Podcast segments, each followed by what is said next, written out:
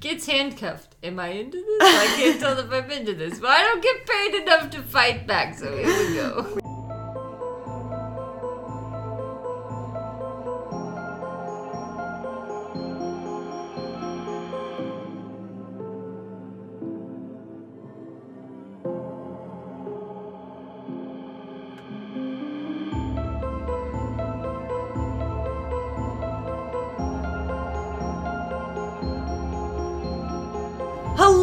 And welcome back to the Bug and a Rug podcast. As always, my name is Caitlin, As usual, I'm Whitney. and we have a special guest.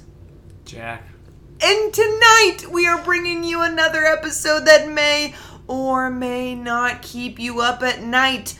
Hopefully, by the end of it, we will all still be able to sleep as snug as a bug in a rug, but only time will tell. And now we're back From outer space. I just came in to find you here with that said lock upon your face. I should have changed that stupid lock. I should have made you leave your key. If I'd have known for just one second, you'd be back to bother me. oh, go on, now, go! Is there- Walk out the door! You guys are gonna get copyright strike. we are gonna get, Get sued. We're gonna get sued. No. No, no, no, you have to be Oh, on hey, pitch. Hey, How wait. could a pug sue us? How, you'd have to be on. When we have to be on Dude, pitch. nobody on got key. that I. it was very funny.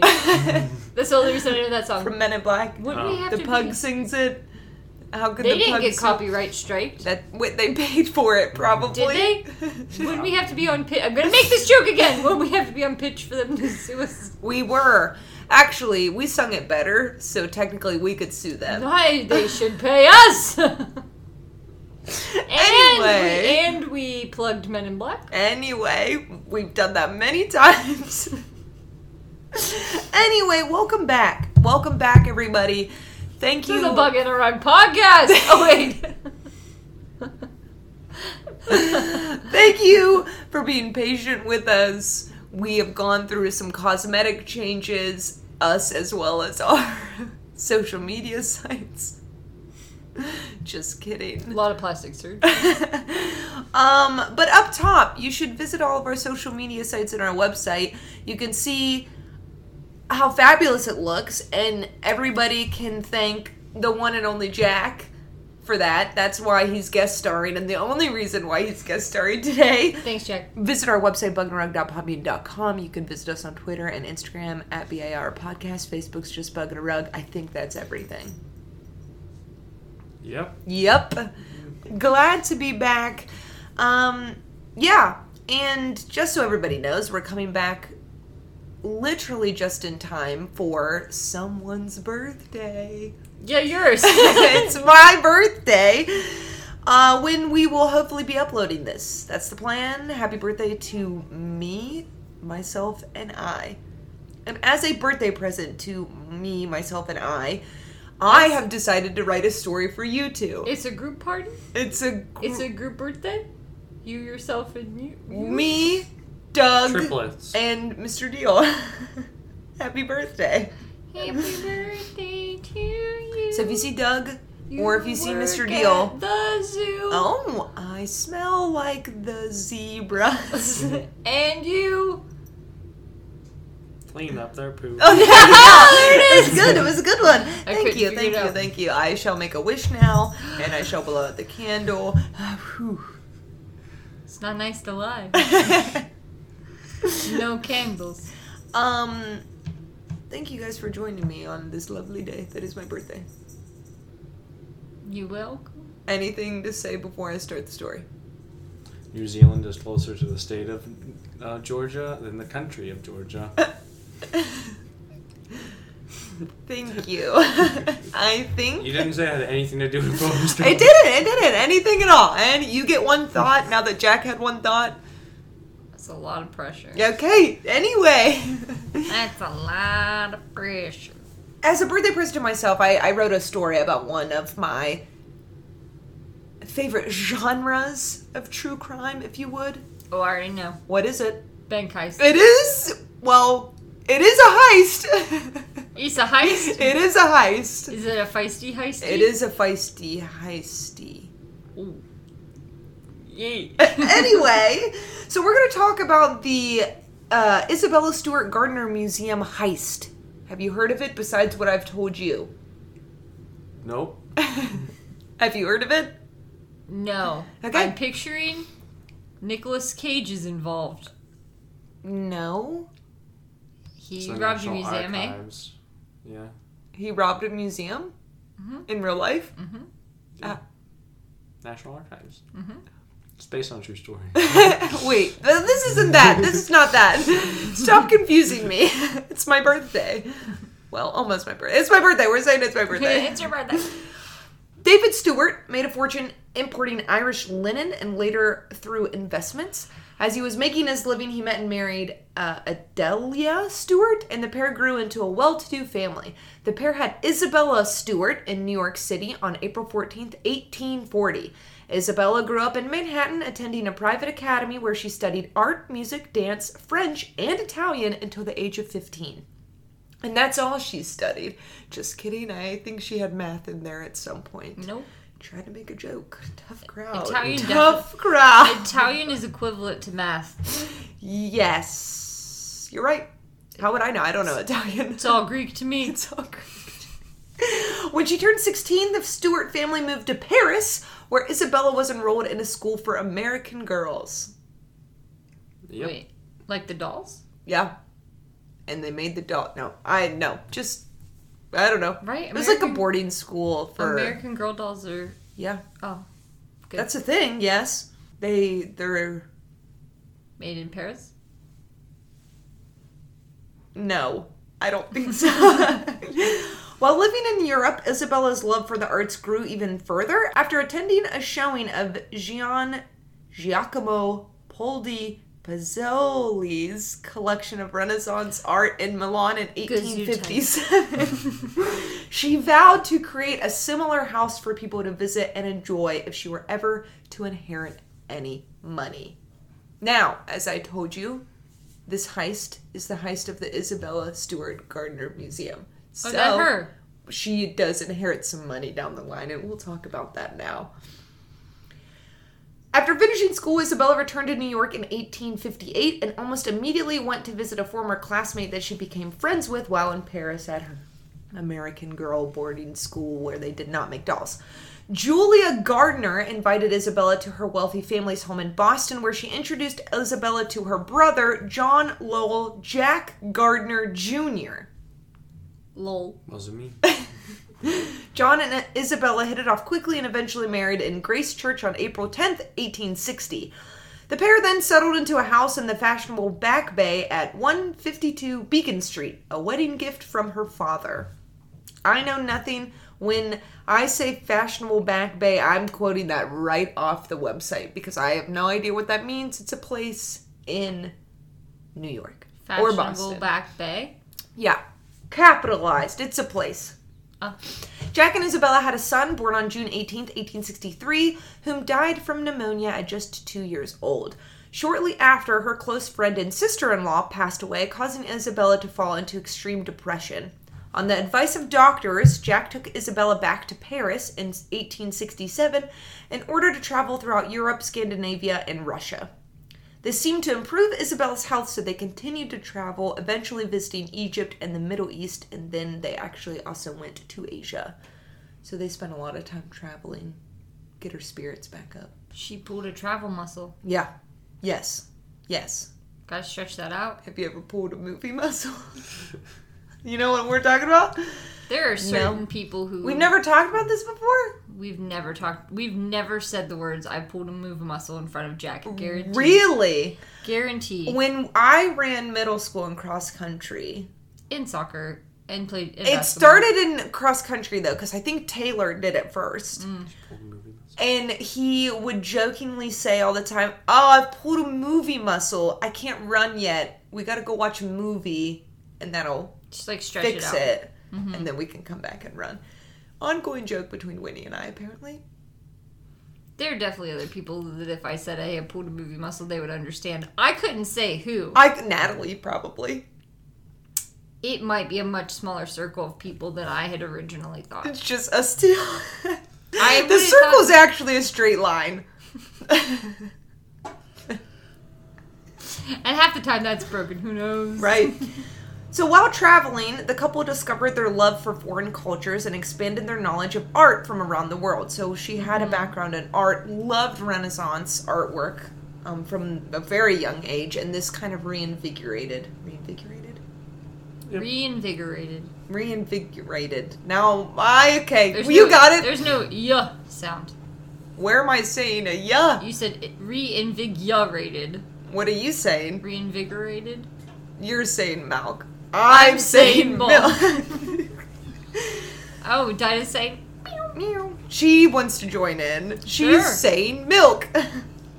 Isabella kept elaborate journals of her many travels, writing about attending the reading of Charles Eliot Norton in 1878 at Harvard University, where he encouraged her to join the Dante Society, which is.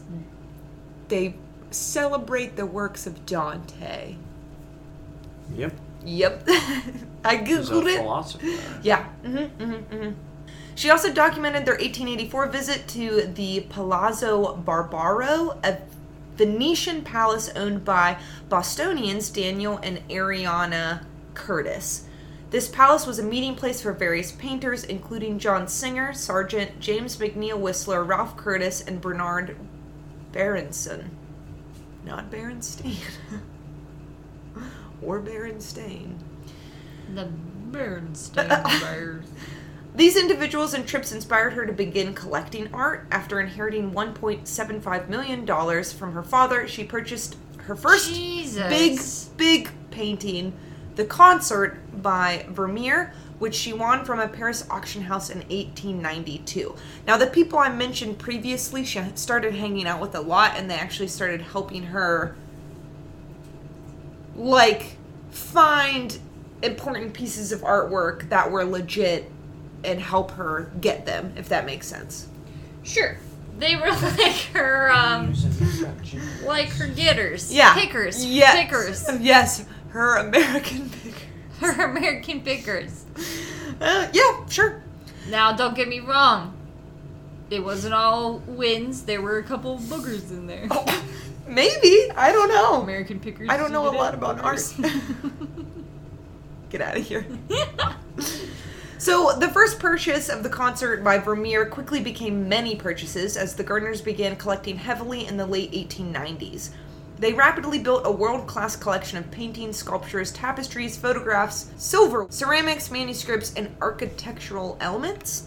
The Paris home became very cramped with their ever growing collection, and they began talking about seriously opening their own museum. Two They were questions. really considering this. Two questions. I have two answers. What did her dad do again that he had so much money? Um, it said he was an Irish linen importer, but then it just said other various investments. I think he was an a businessman of the sorts. Could have been a part of the mob. Who's to say? Don't look at me. Who's to say? Probably. Second question. Mhm. Nope, I've forgotten the second question. Okay, we'll continue on then. Oh, Well, sculptural. What? sculptures, tapestries, photographs, silver, ceramics, manuscripts, and architectural elements. That Were you hung up on architect- Architectural- architectural archi- elements? Architectural elements of. what Um, does that mean? I don't Doorways? Arches, yeah. Yeah, Columns? honestly, I think so. I mean, they wanted.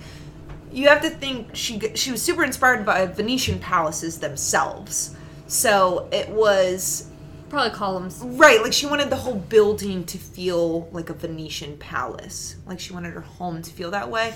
So I think it was doors, uh, arches, who knows, Columns, for sure. candelabras, whatever. Bird baths. Yes, but I think it was like just the whole vibe in general. So anything you can put in your house. I think that's what she was going for. She's a warder. Yeah, kind of. Kind of. When Jack suddenly passed away from a stroke on December 29th, 1898, Isabella decided to go forth with her dream of opening a museum just six weeks later. Damn. She purchased land in the marshy Fenway area of Boston and hired architect Willard D. Willard T. Sears to build a museum modeled on the Renaissance palaces of Venice. Hmm. heavily inspired by her friends that she would visit, you know, throughout mm-hmm. Europe. The museum was completed in 1901, having three four three floors dedicated to art and one floor to house Isabella. She lived on the fourth floor. Mm-hmm. The center of the building houses an outdoor garden, with each room having its own theme, kind of making the entire building an art piece itself. So the rooms are named different things, like the Dutch room, the blue room, whatever. And I think it goes a lot with like the style of the room, not necessarily the artwork that was put in them, if that makes sense. So we do that. The living room, the, gre- kitchen, Not here. the green green bathroom. bathroom, the pink bathroom. that has not been pink for 50 years. You're right, it's true. But even at grandma's, the blue room, the toy room, that Yeah. hasn't had toys for 50 years. oh my gosh. Okay, so the building was done in 1901. She installed her collection of art in 1902 and officially opened the museum to the public in 1903, asking that as time went on, the collection would essentially remain as it was, and if anything happened to the building or to the museum, that the collection of art would actually be shipped back to Paris and be auctioned off. So I think it was if we can't keep this open for the public to be able to visit, I don't want it anymore. I don't want somebody to buy it and just live in it. Kind of- that If I of can't have this house, no one can. no one can. I mean, that's what she did. Yeah, If something happens, break it up. Yeah. Break it up and sell it. yeah, Physically yeah.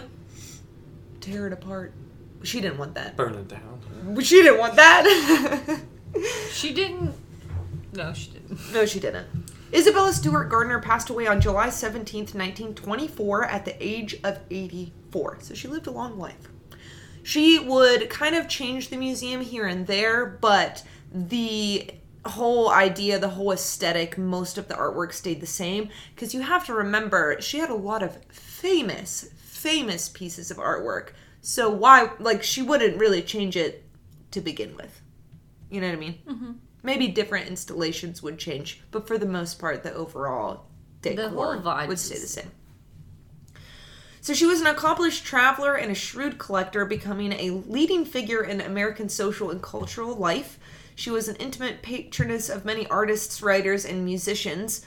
She would actually have a lot of people come to the museum and throw not parties, but like she'd have musicians come and like play music for a night, or she'd have, you know, d- nights dedicated to different writers, different artists, things like that. So a lot of people would come because it was like the thing to do. Sure. So she left her museum a quote for the education and enjoyment of the public forever. Now, the Isabella Stewart Gardner Museum is known for its legacy and continued engagement with the public, but it is also known for something else. Isabella's hotspot. Mm, yes. It's like a hotspot. They- Everybody shows up there and parties Vape. and vapes. It was no! a vaping joint. Maybe, maybe it is now. I don't know. No, it was known for being the victim of the single largest property theft in the world. Oh. Did we talk about this? Wow, a stone wall tonight. Really? Our grand reopening, and there's no gasps, no audible. I went. No, I went. Well, I'm not gonna, because I did that in my head, and then I just thought, did I tell you about if you steal a car, how you can steal a car? Did you Did tell you me tell me about, about how I, if I steal a car, how I would steal a car? If you leave a note saying where the car is, then it's not technically grand theft.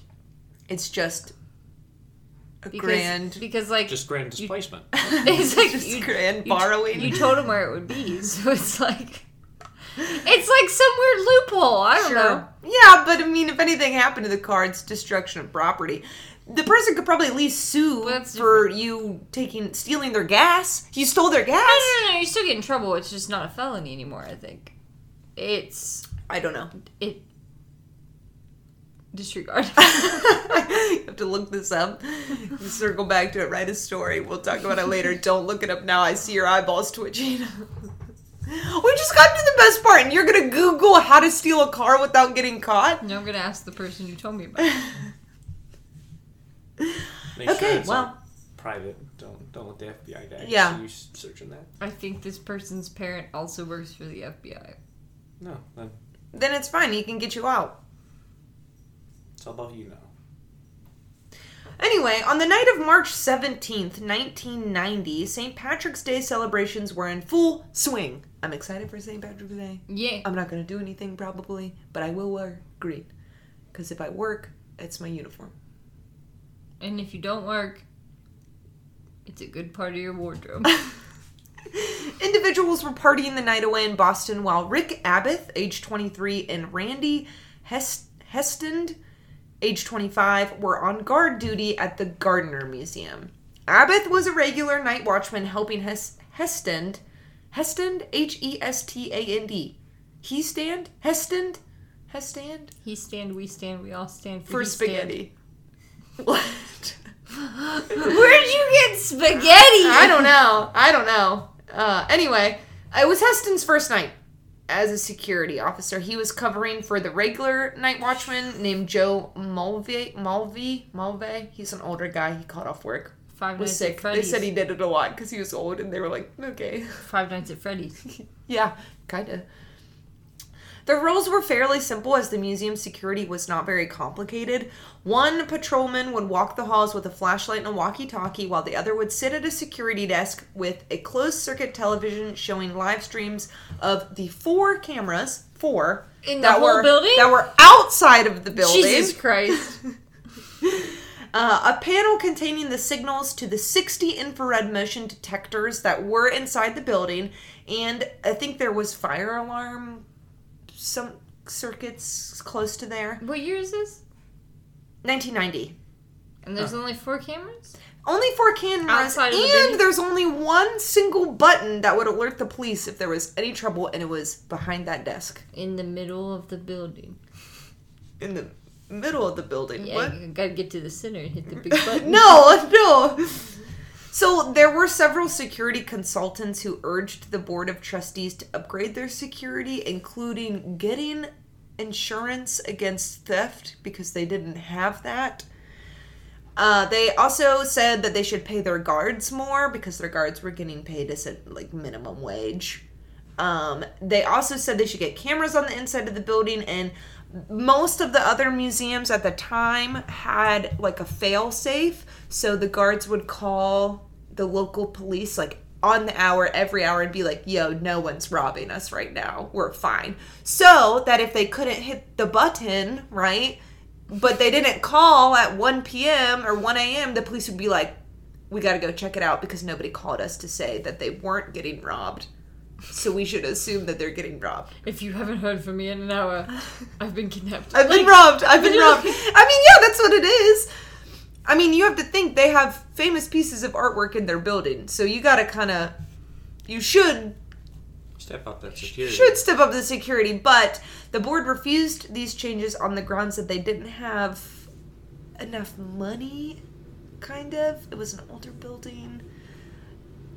I don't know. They were like, "Oh, it's never happened to us. We're fine." We This don't got the building's money." been here for 50 years. we haven't been robbed Actually, once. 90 years, hey? Yeah. Yeah. It's an old building. Update. You can do Grand Theft Auto is if you steal a car without the intent to give it back. Deprivation of possession is when you deprive them of possessions but you intend to give it back. So if you leave a note, it downgrades to deprivation of possession and then you. do- Where would you leave the note? Where you found the car. Yeah, on the sidewalk. Yeah, because that's gonna work. Under. Wonder has to be seen because like it might blow away. Yeah, that's what I'm thinking. Where would you leave the Hammer it to a night tree. Anybody can say, Yeah, well, I right, left a him a tree. note. Must have blown away. Lost. Need car like the scalpers at outside big sports events. Oh my god. You know who didn't need a car? These thieves. Anyway, Abbott was the first to patrol, beginning his rounds near 12 p.m. 12 p.m. 12 a.m. 12 a.m. on the morning of March 18th, 1990. While walking through the building, fire alarms rang out in multiple rooms. Abbott searched for the cause but could not find any smoke or fire. He just assumed it was some type of malfunction, so he actually shut off the panel that controlled the fire alarms. It's illegal. Allegedly. Or he just shut them off. I don't know, I don't know about the 90s. if you turn them back on. That's illegal now. Yeah, I don't know. It's the 90s. We've learned a lot about fire alarms on this show. We have, we have. It's now time for us to do our regular safety briefing. If you have not done a fire drill in the last six months, please check your surroundings for the nearest exit. So it may be behind you. And it may be behind you. Review your fire safety plan with your household members. Change Create- change your batteries. Change your batteries and your smoke alarms and agree upon a safe meeting place outside the home. The old lady's house across the street. That sounds like an excellent idea. now, again, for the millionth time, where's our fire ladder? I never remember. uh, office closet. excellent. Now, do the same thing with your own homes. Let's get back to your regularly regularly scheduled broadcast. Whew, I just woke up from a fever dream. Oh my god. Well, you, you have the same voice. That's so weird. So Abbott turned off the fire alarms, which he probably shouldn't have done. Probably not. He then went to the side entrance of the museum to open and close the door. According to him, he did this to make sure that it was actually locked. To make sure like nobody had just left it ajar. He then returned back to the security desk around 1 a.m. and then Hested took off on his patrol. So they patrolled every hour like they would switch on. Yeah. At 1:20 a.m., the buzzer at the side door of the museum that Abbott had opened previously rang, alerting Abbott to the presence of what looked like two police officers at the door. They stated over the intercom that they were investigating a disturbance and needed to be buzzed in. Abbott's Abbott, oh my God, Abbott was thinking that they were maybe somebody that was out celebrating St. Patrick's Day called it in because they heard the fire alarms, or there was a party like next door and somebody called it in because they were actually hearing the party and they got the wrong address. Mm-hmm. Not Whatever. That they hadn't checked in in enough time and that the police came? Like, because that seems like that happens pretty often. What? Wait, what? If they don't check in within so long, then the police call. No, they didn't have this. Other museums did.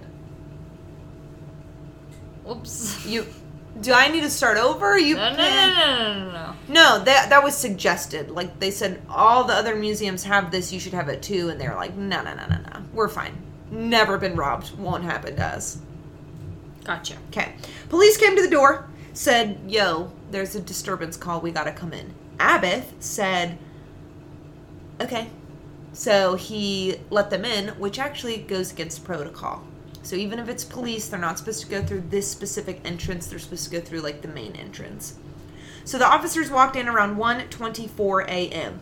They asked Abbott if there were any other individuals in the building, and he said, "Yeah, my partner Heston."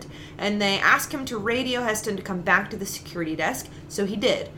The pair of police officers then told Abbott, quote, Don't I know you? Don't I recognize you? I think there's a warrant out for your arrest. Can you step out from behind the desk? And he didn't want to get in trouble, so he did. As he stepped out from behind the desk, he was pushed up against the wall and handcuffed. Heston then entered a moment later and was also handcuffed. Realizing they weren't frisked by officers and that one of the mustaches look, looked fake, one of the mustaches that the police were wearing, Abbott questioned the legitimacy of their arrests. When Heston then asked, Why am I being arrested? the police officer replied, quote, You're not being arrested. This is a robbery. Don't give us any problems and you won't get hurt. Heston then stated, Don't worry. They don't pay me enough to get hurt. Did he recount this to them later? And then I said to him, Don't worry, they don't pay me enough to get hurt. Can you believe me? Yes. What? I listen, I yeah. You're getting paid what?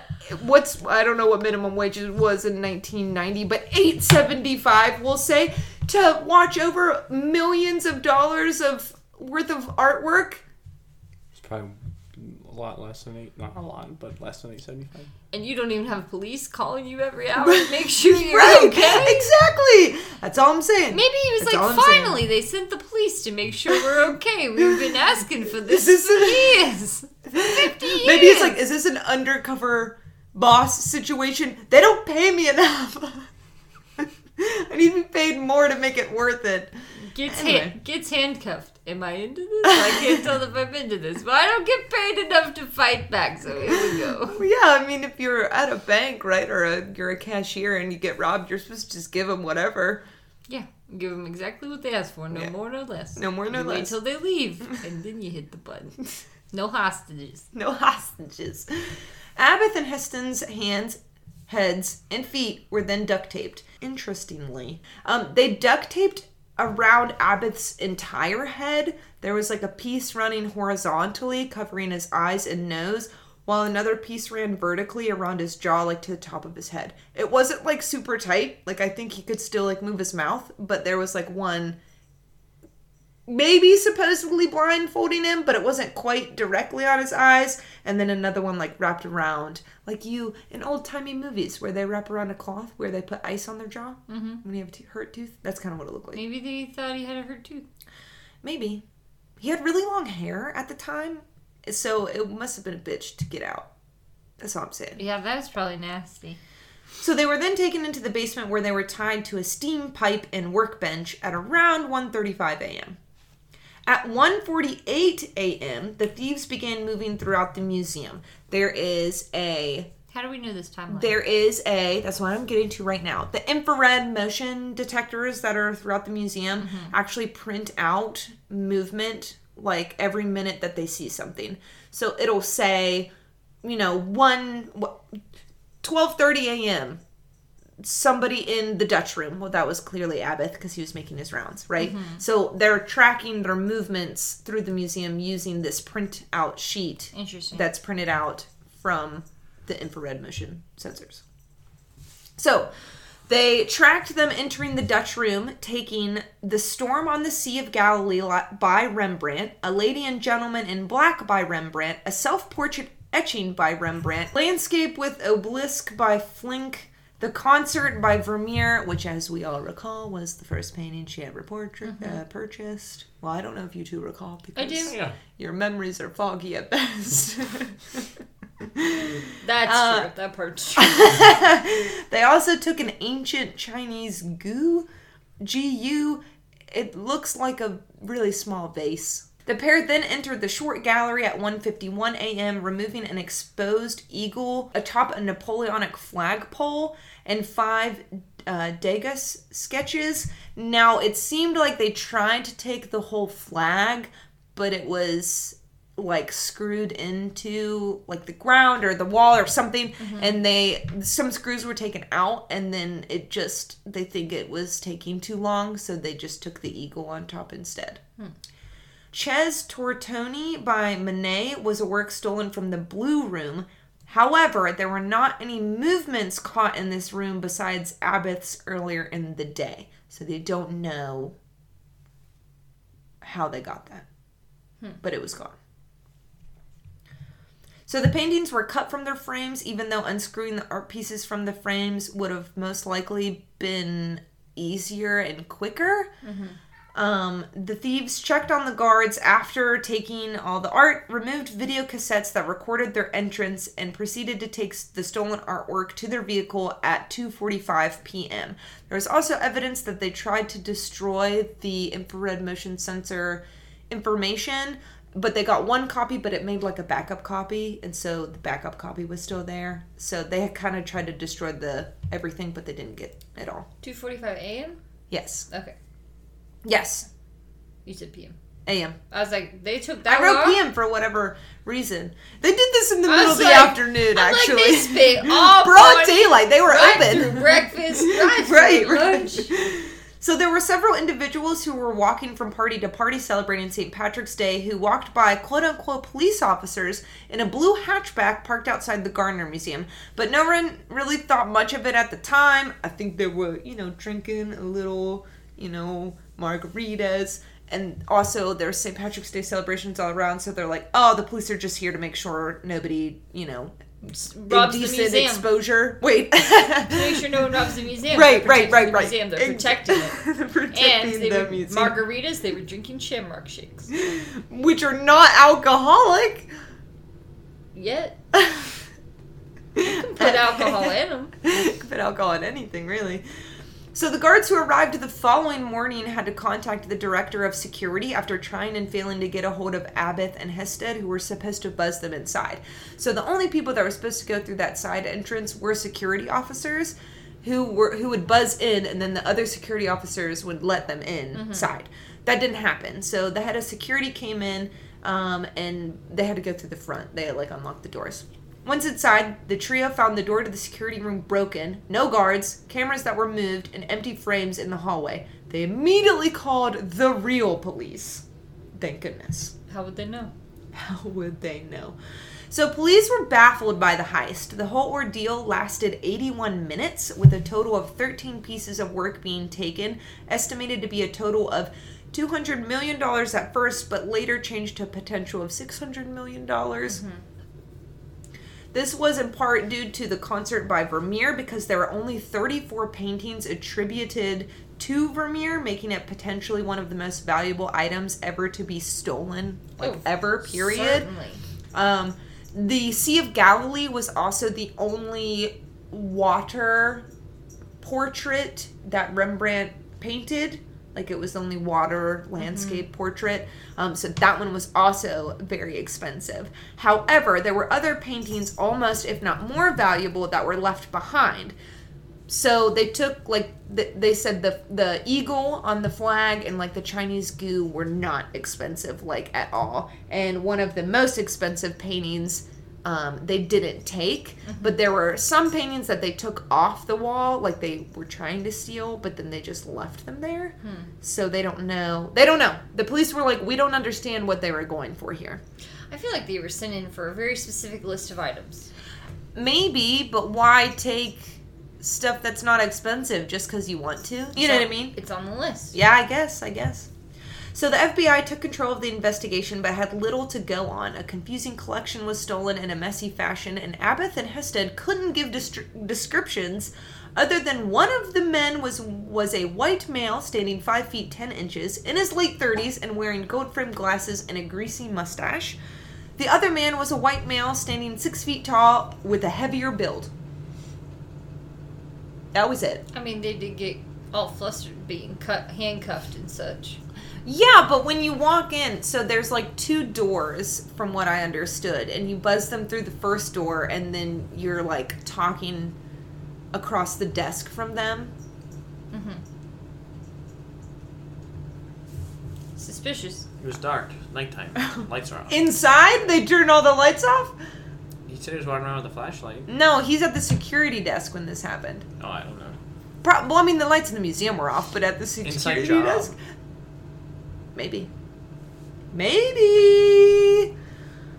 So, when it comes to art like this, you can't just sell it publicly. So, Oh, kind of no. like you said, was it a person with a specific list? So, who were the thieves? Where did they take the paintings? Don't We're gonna solve it. No, I'm just kidding. So the investigators thought that the heist had to have been an inside job, like you said. The thieves seemingly knew that the only button to alert the police of trouble was behind the security desk. The guards were removed from this area, and when motion detector alarms went off during the heist, they did not run away because potentially they knew that no one was going to touch the button, so the alarms really didn't mean anything. Mm-hmm. Furthermore, secret doors that blended into walls had been opened, and the videotape evidence had been found and destro- destroyed. So this part's a little confusing because some police they don't know who opened these secret doors. If it was during the heist or if it was when people initially got there and were kind of Looking panicking for- and looking Yeah. for whatever. But the videotape evidence that was found and destroyed, they had to know where that was. You know, they tried to destroy also the motion detector information, Yeah. which I mean, I wouldn't have thought of, but I've also never, I guess, tried Robbed to rob a mu- rob a museum. But you know, it's fine. It's fine. So was it an inside job, or was somebody just a big blabbermouth talking about all the security issues within the museum? Which they were seemed disgruntled, so it's not like they wouldn't have. Yeah, like who cares? If you're not an art lover, I guess, right? Like if you don't get it. They've never been robbed before.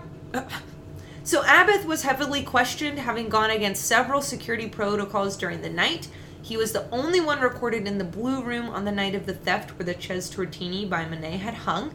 He turned off the fire alarms during the night and he opened doors that the thieves came in just 15 minutes before they came, and then he buzzed them in when he wasn't supposed to. Very suspicious. And he's not the new guy. No. It's the other dude. Yeah. Placing more suspicion on Abbott was his heated relationship with the head of security, and he allegedly had sent in his resignation letter Hey, uh, just a few days prior or to the theft. Heated. heated, heated, like hot. Steamy. Ste- oh, oh, Oh. no. They were connected to that steam pole Yeah, pipe. There was steam. I don't think this is connected in any way. They were connected to us. They, they could have been connected at some point. okay, all right, all right. That was entirely inappropriate. a few other a few other interesting tidbits i guess that i didn't write down but abbott allegedly said that he would smoke weed and then come to work but he was like i didn't smoke that night i promise police thought it might have been abbott right but there was no conclusive evidence to point towards him just a lot of circumstantial evidence i mean he did go against protocol but it later came out that he had buzzed the head of security in through the back doors and didn't get in trouble because it was the head of security. So it's kind of up in the air.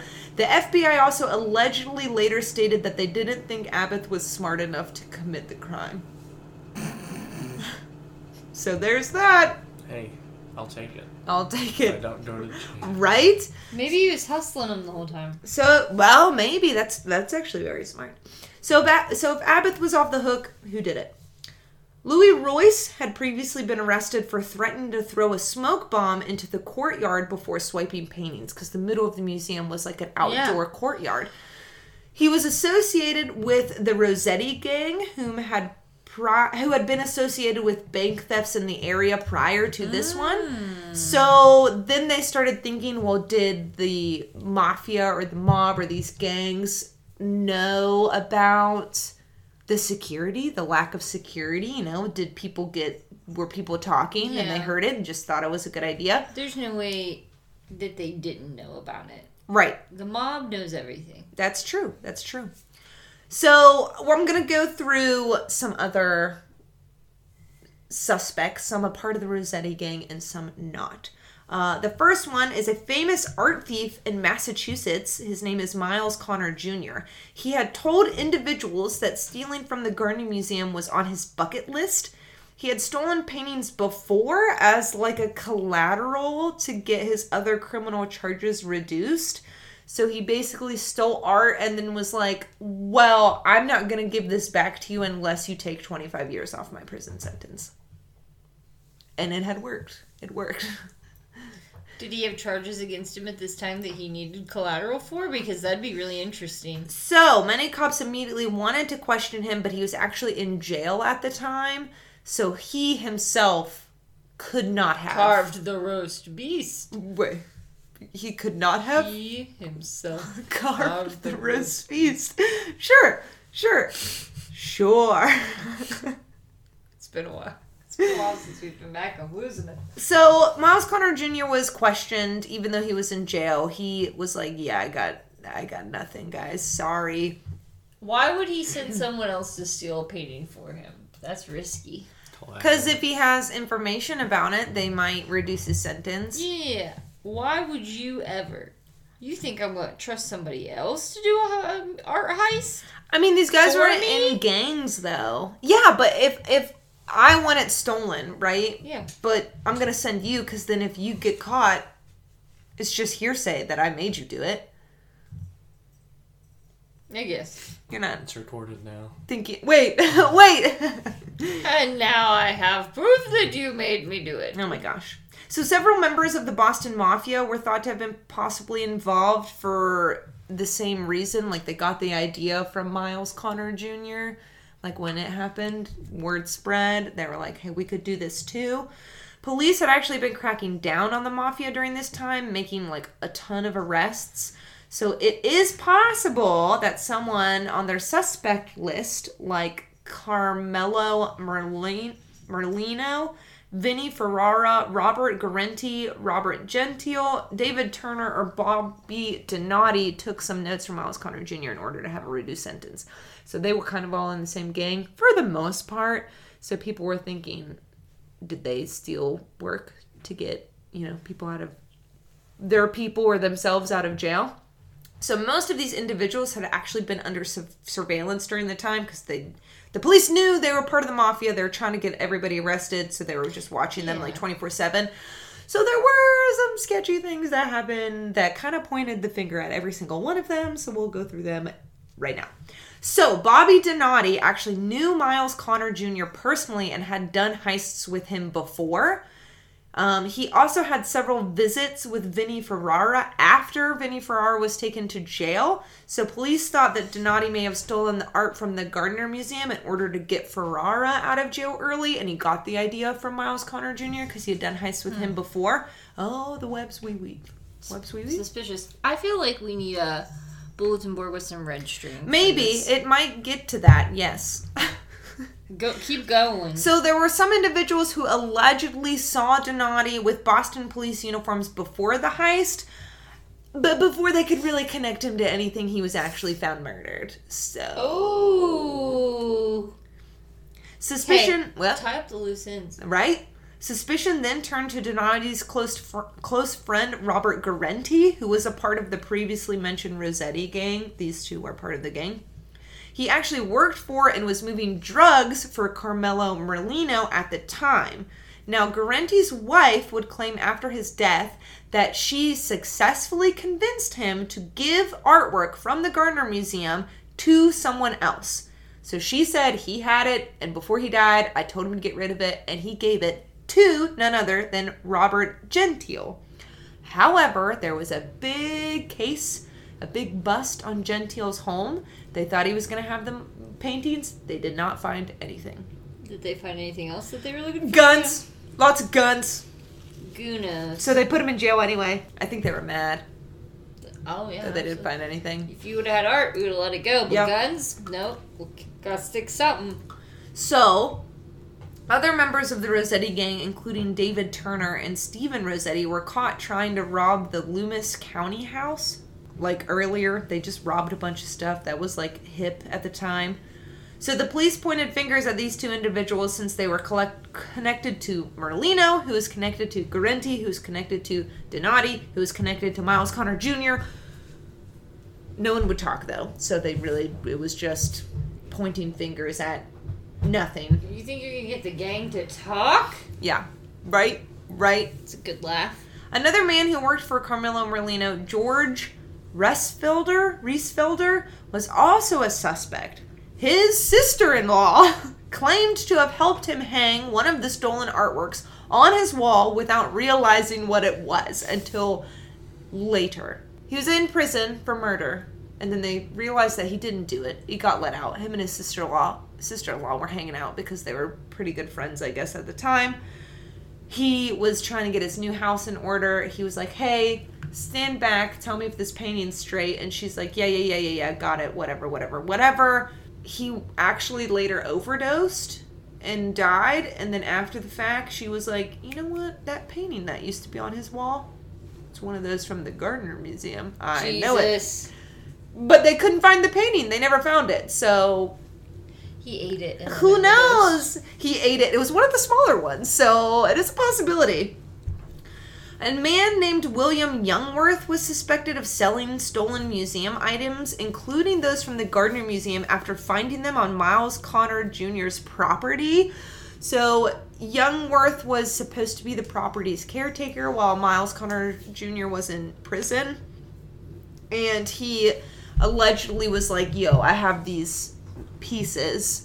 Um, and he was gonna get in trouble like for other criminal charges and he was like i have these like i can prove it a certain news reporter journalist says swears up and down that he met with um, youngworth in like a secluded area and youngworth showed him one of the paintings um, His but the fbi was like no his paintings No, That's- paintings. It's not his paintings. Come to this secluded area. I'll show you my artwork. My artwork. It's just nudes. and then I, show you my I, nudes. I said it's penis, but that's fine. so, um, he uh, allegedly showed this reporter one of the missing pieces. The FBI said, "Yeah, but we don't believe that." The reporter then got paint chips from the painting, but it came back that it probably wasn't the real painting. And the reporter also said that he, the Youngworth, had had the painting rolled up and like unrolled it, and he showed it to me, and it looked just like the picture. Um, but experts on artwork were like, "Yeah, if he would have rolled that painting up, it would have probably ruined it." Crumbled. Yeah. so they're like, probably not. Probably not. So the FBI dismissed this information due to all these discrepancies. The Youngworth guy skipped town, and nothing ever came of it. Didn't go after him. So Whitey Bulger was a crime boss in Boston who ran the Winter Hill Gang. He actually sent men to investigate what happened, like at the heist, like when everything was going down, because it was on his turf. And he was like, nobody messes with my turf. Somebody did. Somebody went in there and robbed somebody else Right. on your turf. Well, please. A nice old lady's museum that she dreamed about her whole life with her husband who had a stroke and died. Right. And uh, you let it get robbed? You let it get robbed, right? So he said he sent his men over. Well, this seemed very suspicious to police officers, and some people think that Bulger was working for the Irish Republican Army. Um, the IRA had previously asked individuals in gangs, supposedly, to give them art so they could raise money for um, guns. However, the evidence against Whitey Bulger giving artwork to the IRA was a guess. Someone just made it up. If they want guns so bad, they should go to what's his face's house. Yeah, you're right. You're right. Gentile. That's where all the guns were. So the only other individual that was really suspected was Brian McDevitt. He had tried to rob the Hyde collection in Glens Falls, New York in 1981, I think another museum. But uh, the two cases had similar MOs, but this says the fingerprints at the Gardner Museum didn't match it. Nothing matched him. That was just, hey, this guy also robbed a museum like the other 17 people on our suspect list. Let's question him. But have they talked to Nicolas Cage? Have they talked to Nicolas Cage? Has he solved this yet? So the Isabella Stewart Gardner Museum is still open to this day. You can visit and see the empty frames of the stolen pieces of artwork. They still hang on the walls because remember she said she didn't want it to change. So they thought that even though the artwork was gone, they should kind of keep it how it was. Um, leads have come and gone for years, but who orchestrated the largest property theft in history and where the art went is still unknown. People with information about the stolen artwork should contact Security Chief Amore at reward at gardnermuseum.org. The museum is still, I think, offering a $10 million reward for anyone who provides information leading directly to the safe return of the stolen artworks.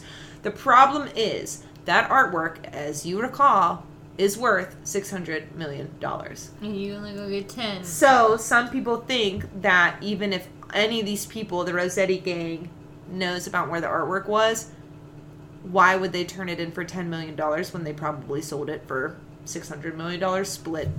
You know what I mean? Yeah. They each got a hundred million dollars versus Yeah. ten million. Like who would have? Yeah. Anyway, still unknown to this day. Unpopular opinion. She said that if it changed, they had to break it up and move it. Technically, it changed. I think they should have had to break it up and move it. Technically, it changed. That's what those guys did. They broke it up and moved it. Yeah, But I, They broke yeah, it and moved it. yeah. break you're right. up. You're so the rest right. of it has to be broken up and moved, and then they can buy it at an auction. I I genuinely was thinking this that I think you said it was a heist, and then you Yeah. said that she said that. I think that somebody stole a couple pieces, Yeah. not a lot, but just enough that they thought. Well, now they've broken this rule that she had. They have to break it up and move it, so they'll take it to an auction, and then we can actually buy some of it fair and square. That's actually very smart. That's very smart. I don't know. You can uh, check out all of my, which it's not a lot, but you can check out all of my um, sources at our website, bugandarug.podbean.com. You can also go there because we updated it and it looks very fancy fancy. I learned about this case because BuzzFeed Unsolved did a episode on this. Um, theirs is pretty interesting. Um, there is also a Netflix um, Documentary. documentary called "This Is a Robbery: World's Biggest Art Heist." Um, it is okay. It's four episodes. I was texting Jack. I don't think it needed to be four episodes. You But- five. Yes. They go into a little more background on the Rossetti gang because that's really where the FBI they think they might not have it now, but these people one of them or some of them had it at one time, basically.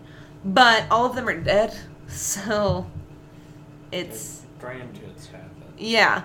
Um, but it's kind of interesting. It, it interviews, it has interviews from some of the security guards at the time, not Abbott or Hested, Hestand, but it um, interviews them. So it's kind of neat to hear their kind of side of it. It interviews the lady who was like the curator of the museum at the time. She got a lot of heat. Um, it also interviews, you know, police, FBI investigators, the, Why is jour- she the journalist that supposedly. Well, I think people came down on her on the board of trustees because they realized how shit their security was. Oh yeah, You know what I mean? Definitely done something. Yeah. Which I don't. She would have been in charge of that. Yeah, or partly. I think the board of trustees Her- her- would have had to. Yeah, they would have made the decision, but it would have came from her. Right, right. Um, it also interviews Gentile's uh, attorney, which he was probably my favorite person out of the whole thing. They also they show clips of him at when when the FBI went to um, raid his house, the guy's house. The attorney was actually there, and it has an old broadcast of him. I told you this yesterday. It's him, an old broadcast of him on the news, and they're like, "What are they doing? Like, what are they looking for?" And he's like, "Well, of course they're looking for the the artworks, but they're not going to find anything. I don't know what they're trying to do. They have two helicopters, three dogs, fifty FBI agents. They even got a ferret out there checking around." And I was like, "Wait, what?" Very funny. He Very was ve- good. He was very mad because he was like, "They're not gonna find anything." you came to my client's house. They you came here on the day of my client's wedding. they also um so they were searching his house and he had a shed in the backyard and they found like I don't know, under the floorboards or something, there was like a hole. So they took the attorney out back and they're like, We think the artwork's down there. And the attorney, like present day, looks at the camera and he goes, The whatever piece of art was like a five by four painting. And he's like, The hole was like one foot by one foot. And they looked at me and thought that that painting was going to be in there. And he's like, No, they did find guns and some weed, but the artwork was not there. I was like, That's funny. Guns and weed fit into that hole. They also interview. So Gentile had his own. That's his attorney. The whole Rossetti gang actually had one other guy, like one specific attorney who's interviewed and is hilarious. I think I like the attorneys for some reason. He was all of their attorneys. Like he was defense for every single one of them. So he's probably involved as well. Yeah, well, some of the other, um, like attorneys or you know police officers or whatever, are like, yeah, it's I don't remember his name. He's like, yeah. Then we saw Bob again because he's of course representing the Rossetti gang one more time. Like, like, fuck, Bob, come on, yeah. man. I mean, all these people went to jail for other reasons. Don't get me wrong, but not for the heist. Maybe the police robbed. Maybe the police actually robbed it so then they could come back, blame the Rossetti gang, and search their house for things and then put them in jail, Jail. for other reasons. Yeah, yeah, yeah, yeah, yeah. But they never returned the paintings. No, Okay. that'd be far too suspicious. Well, anyway, do you think the story will keep you up at night, or do you think you guys will still be able to sleep as snug as bug and rug? Only time will tell. I think I'm alright. Why? I kind of want to go don't know. there. I kind of hope I have the paintings. You kind of hope you just somehow they ended up in your family. Yeah, I mean, doubt it. Who's to say they didn't? I kind of want to well, go. what would you It's do with them? You'd have to sell them in the, on the black market. You know what I mean? I mean, I could. s- I mean, I'll take ten million. That's tr- I guess if you turn them in, that's true. That's true. Where's this at? Boston? Yeah. Let's go. Okay. I'm down. It's beautiful It sounds like a. without the paintings. Have they So imagine with it with them. have they updated their security system? That's my actual question. I'm question. sure. I'm sure. If they haven't, wink, maybe wink, we should nudge, go nudge. on a nighttime visit. what are you saying? This is recorded. Oh wait, I can edit it out. No, I think it's a good story. I had not heard of this. I think that they went against that lady's wishes. I, I think that by the paintings being stolen, it technically changed the exhibit. Yeah. So therefore, you have to break it all up and take it back to Paris. Oh my god, maybe this was Banksy's first Big hit big art. statement. Yeah. It was a statement Yeah. piece. Stealing the other art was Yeah. a statement piece. It's actually the art. He actually shredded it and made other portraits out of it. Can you imagine? I think the U.S. the U.S. government stole these paintings. They took them back to the mint, Yep.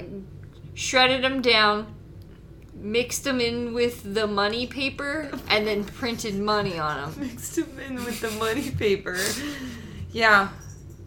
Some people think that somebody just stole them because they wanted them, and now they're like hanging in someone's house. They absolutely are a big time mafia person. Yeah. And when people ask, "Oh my gosh, what is that?" They're like, "A replica." My daughter painted this. Can you imagine? It's a replica of the original.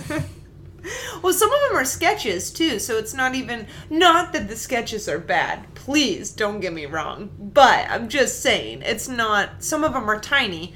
Uh, one guy allegedly, uh, the attorney who was uh, uh, for Gentile, Gentile apparently was being questioned and questioned and questioned, and he said, "Oh yeah, I saw that little tiny picture." Um, Donati's wife pulled it out of her bra the other day at a dinner party and showed me, and then put it back in, and the FBI went crazy, and the attorney was like, I looked at him, I said, please don't say that ever again.